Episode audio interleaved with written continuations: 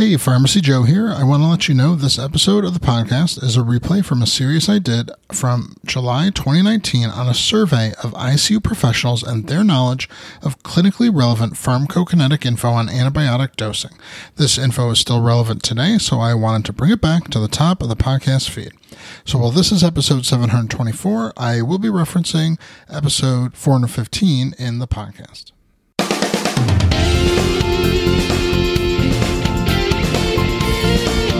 Thank you.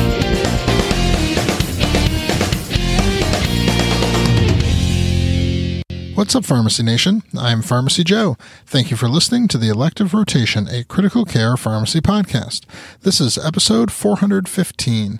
In this episode, I'll discuss questions 6, 7, and 8 of a recent survey of intensive care professionals about clinically relevant pharmacokinetic knowledge on antibiotic dosing. This is part 2 of a three part series that began with episode 414.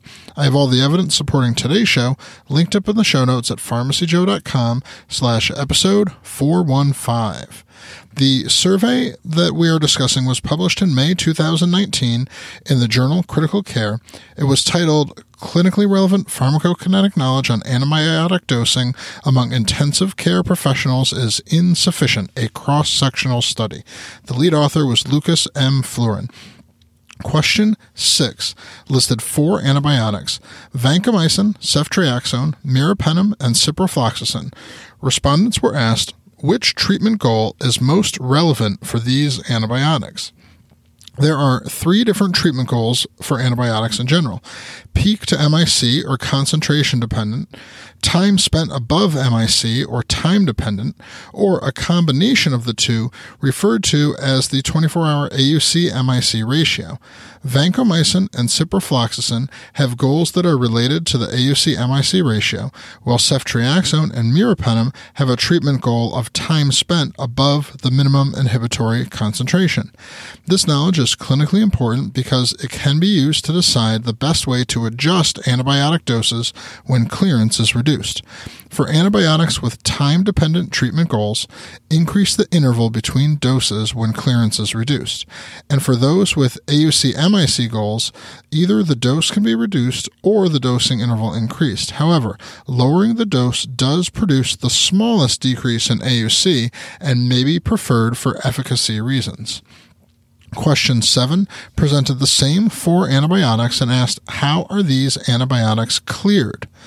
Vancomycin and meropenem undergo primarily renal elimination, while ceftriaxone and ciprofloxacin are eliminated renally and via the liver, bile, and feces. Knowledge of the method of elimination helps determine when a dose adjustment should be considered. And question 8 presented a list of five conditions and asked, What are risk factors for augmented renal clearance? The conditions and the answers were cardiac arrest, which is false. It's not a risk factor for augmented renal clearance. Prolonged ICU admission, also false. Advanced age, also false. Multiple trauma, which is true, that is a risk factor for augmented renal clearance and limited comorbidities. That's also true. For more information on augmented renal clearance and its clinical relevance, check out episode 47. And members of my hospital pharmacy academy have access to my in depth practical training on augmented renal clearance, which covers two different scoring systems and the known dose adjustments for all classes of antibiotics. For immediate access to this and over 80 other practical trainings, go to pharmacyjoe.com slash academy.